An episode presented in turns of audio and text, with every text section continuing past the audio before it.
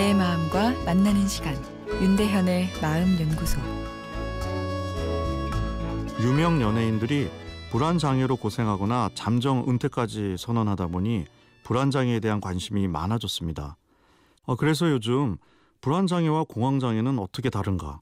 또 공황 장애는 뭐고 공포 장애는 뭔지 이 질문을 자주 받습니다. 그래서 오늘은 이에 대한 이야기를 하겠습니다. 아, 일단 불안 장애가 가장 큰 이름입니다. 불안 장애란 큰 이름 안에 여러 식구들이 섞여 있는 건데요. 공황 장애, 광장 공포, 특정 공포 장애, 사회 공포 장애, 범불안 장애들이 식구인 셈이죠. 아, 그러니까 불안 장애 안에 크게 다섯 가지의 구체적인 진단명이 존재하는 것입니다. 따라서 불안 장애와 공황 장애는 다르게 구분할 진단명이 아니고 여러 종류의 불안 장애 중 하나가 공황 장애인 것이죠. 각기 특징을 살펴보면 공황 장애는 공황이라는 패닉이 찾아오는 것입니다.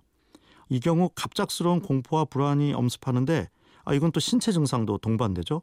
심장이 정신없이 뛰고 숨이 가쁘고 팔다리가 저리며 정신을 잃을 것 같은 두려움이 찾아옵니다. 말 그대로 죽을 것 같은 패닉 상태가 되기 때문에 응급실을 찾는 경우가 흔합니다. 하지만 실제 검사를 하면 어, 신체적인 문제가 발견되지 않죠. 아, 그리고 광장 공포는 일반적으로 공황 장애와 함께 발생하는데 주차장, 시장 같은 공간에 있을 때 불안감이 엄습하는 경우입니다.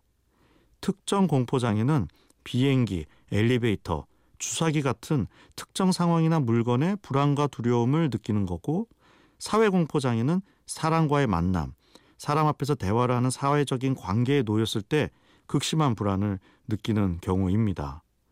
마지막으로 범불안 장애는 특정 상황과 상관없이 전반적으로 불안과 염려가 가득 찬 상태입니다. 아, 그런데 이 불안 장애가 찾아왔을 때 내 힘으로 스스로 극복해 보자라고 생각하는 경우가 많은데요. 이런 행동은 오히려 좋지 않을 수 있습니다. 왜냐하면 불안을 억지로 찍어 누르면 불안이 더 튀어오르고 그러다 보면 회피 행동도 늘어나 삶의 제약이 커지기 때문입니다. 운전도 아예 못하게 되고 비행기도 못하게 되는 거죠. 그래서 불안 장애로 삶이 불편하다면 약물 치료와 인지 치료를 빨리 고려해야 합니다.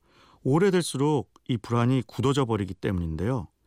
그래서 적극적인 약물 치료로 불안 증상을 없애면서 불안 때문에 생긴 잘못된 이 걱정이란 생각을 인지 치료로 교정해 주는 것이 꼭 필요합니다.